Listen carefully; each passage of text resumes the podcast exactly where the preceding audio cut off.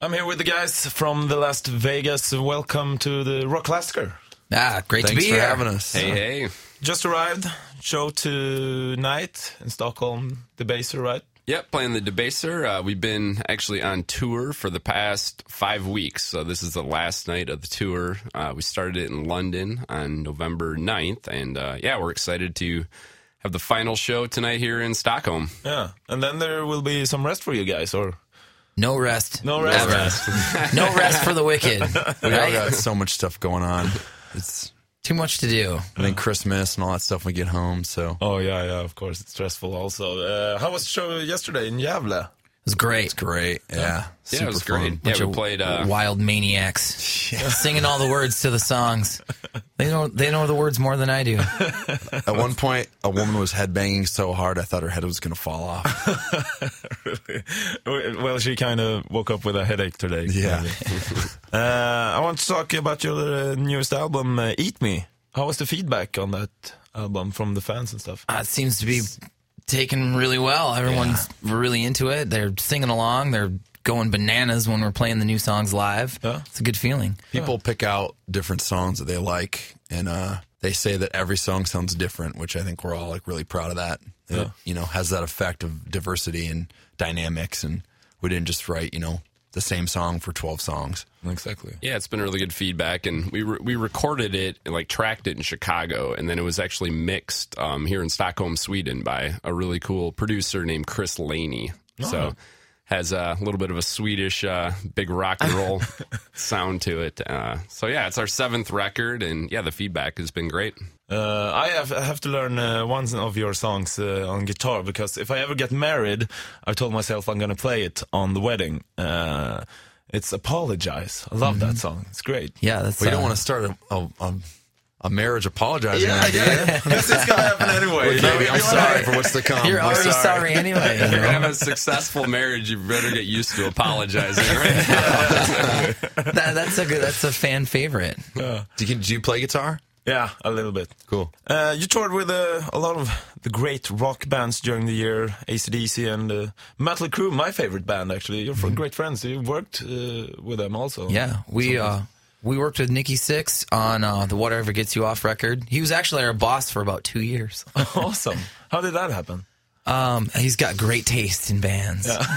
No, we were. Uh, it was back in 2009. Um, he's always has you know a bunch of different projects going on, and very creative, really great guy to work with. And we were kind of like his little pet project where he actually apologized. We kind of co-wrote that song with him, and he, he was running a record label too that uh, Buck Cherry was on, and Papa Roach, and the last Motley Crue record came out on. So we were on his record label, and then he kind of like co-produced that record and kind of helped us with artwork ideas, and uh, they took us on the Saints Los Angeles North American U.S. tour, which I think was like 32 shows.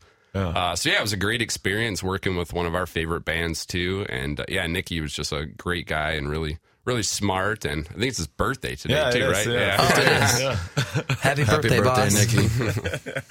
I I read somewhere that you actually was in uh, Las uh, nay, no uh, Las Vegas, the party town number one, and partied with Axl Rose. Is that true? Yeah, uh, Where'd you yeah. hear that? Uh, Uh, I read it somewhere. Ah. How are these? How are these getting out there?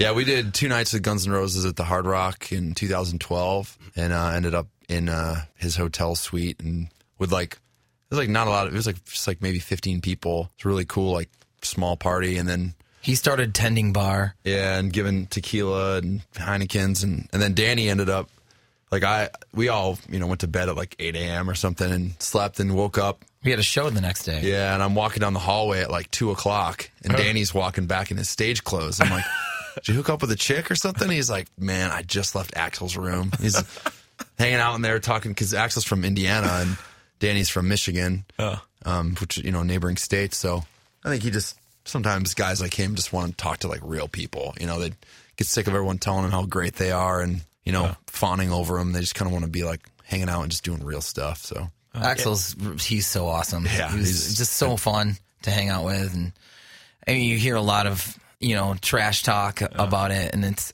it's. I think it's not true at all. He's someone actually goes, just uh, a he's just a really cool guy. He can Yeah, like rock. goes up and does three and a half hour shows. It's like, I mean, That's crazy. Yeah, all the bands we, you know, as you said, we have played with, you know, Motley Crue and ACDC and a lot of really cool bands. And they were all really great to us. But, you know, Axel and Guns N' Roses were really hospitable, paid us really well. And they, uh, yeah, it was just like a really cool experience. It's a great feeling being respected by like your idols. Yeah. Speaking of touring, uh, what do you guys? Is there something th- something that you always need to have with you when you're traveling all around the world? Uh, five guys. A van, something with wheels. I try to uh, hold on to my sanity. beer, wine, Make whiskey. sure our livers don't fall off. We lost it in Spain and got them back in Paris. Right.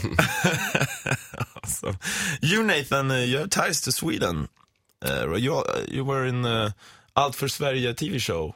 Yeah, yeah, it was on season five, Oh. which was last year, and sure. yeah, I had an opportunity to travel around Sweden for about a month and learn a lot about my family history, and uh, yeah, it was great. Said Sweden, I think has so many great, you know, bands and culture and people, and so yeah, that was a really cool opportunity, and the uh, the show actually just won an international Emmy Yeah, I this know. year, just a couple like weeks a couple ago. of weeks ago, and the Nate effect maybe. Yep. Uh, the Yeah. show was great. I mean, when Nathan came back from that, he was showing me episodes that no one had seen yet, and it was a powerful show. And it was really cool to see him in that and see his heritage. And you know, we're all we've been friends. We're all family. So seeing that was it was special. You know, It was cool too because the and now They- he's now he's kind of famous over here. What the hell? It's cool because they they came. So a couple of people from the crew came to Chicago and they interviewed. You know, brought. To, they came to our house. Like me and Nate and Adam, his brother Adam, we all lived together. Um, and they came to our house, and their mom came down, and their their mom's just a total sweetheart. And we played at the venue Nate books in Chicago, and uh, it was just like like a great you know fun thing to do. Like you know supporting Nate and being a part of his uh the His, her- show. his heritage. Yeah, it was really cool. My mother and father's side, you know, in the late 1800s, when a lot of people left Sweden, they both uh, on both sides they left, and so I have like Swedish blood on both sides. So, yeah, I kind of knew that, you know, a little bit about some of that history, but it was just kind of scratching the surface. And I think Sweden too has been really good about keeping records and genealogy and stuff like that. So, um, yeah, the whole experience and everyone that works for the show is great. The executive producer actually uh, is in a really cool band called Nubian Rose. Uh, so he's like a rock and roller. Um, So yeah, it was a great experience, and everyone part of like Meter and SVT were uh, yeah really cool to work with, and just a really thrilling opportunity to learn a lot about my family history and also you know the country of Sweden that there's so many as I you know kind of keep saying so many great bands and that we've even as a band been influenced by like the helicopters and backyard babies and the hives and all that stuff and to be able to Abba. co- yeah, ABBA? Yeah, Nicky Borg from uh, Backyard Babies actually works here. Oh, nice. Cool. oh wow cool yeah we played with them in Chicago I think in like 2006 No one, nobody remembers that. that was too long ago. I wish you guys a Merry Christmas, and I'm really psyched for tonight's show. Yeah. Thank it's you. gonna Merry rock. Christmas to you as well. yeah, we're really excited again to close out the tour. Big final night here in Stockholm, and Uh-huh. uh, it's been great to come here on the radio station and talk about the band as well. Absolutely. Thanks for coming. Thank you. Thank you. Ett poddtips från Podplay. I fallen jag aldrig glömmer djupdyker Hasse Aro i arbetet bakom några av Sveriges mest uppseendeväckande brottsutredningar. Går vi in med hemlig telefonavlyssning och, och då upplever vi att vi får en total förändring av hans beteende. Vad är det som händer nu? Vem är det som läcker? Och så säger han att jag är kriminell, jag har varit kriminell i hela mitt liv men att mörda ett barn, där går min gräns. Nya säsongen av Fallen jag aldrig glömmer på Podplay.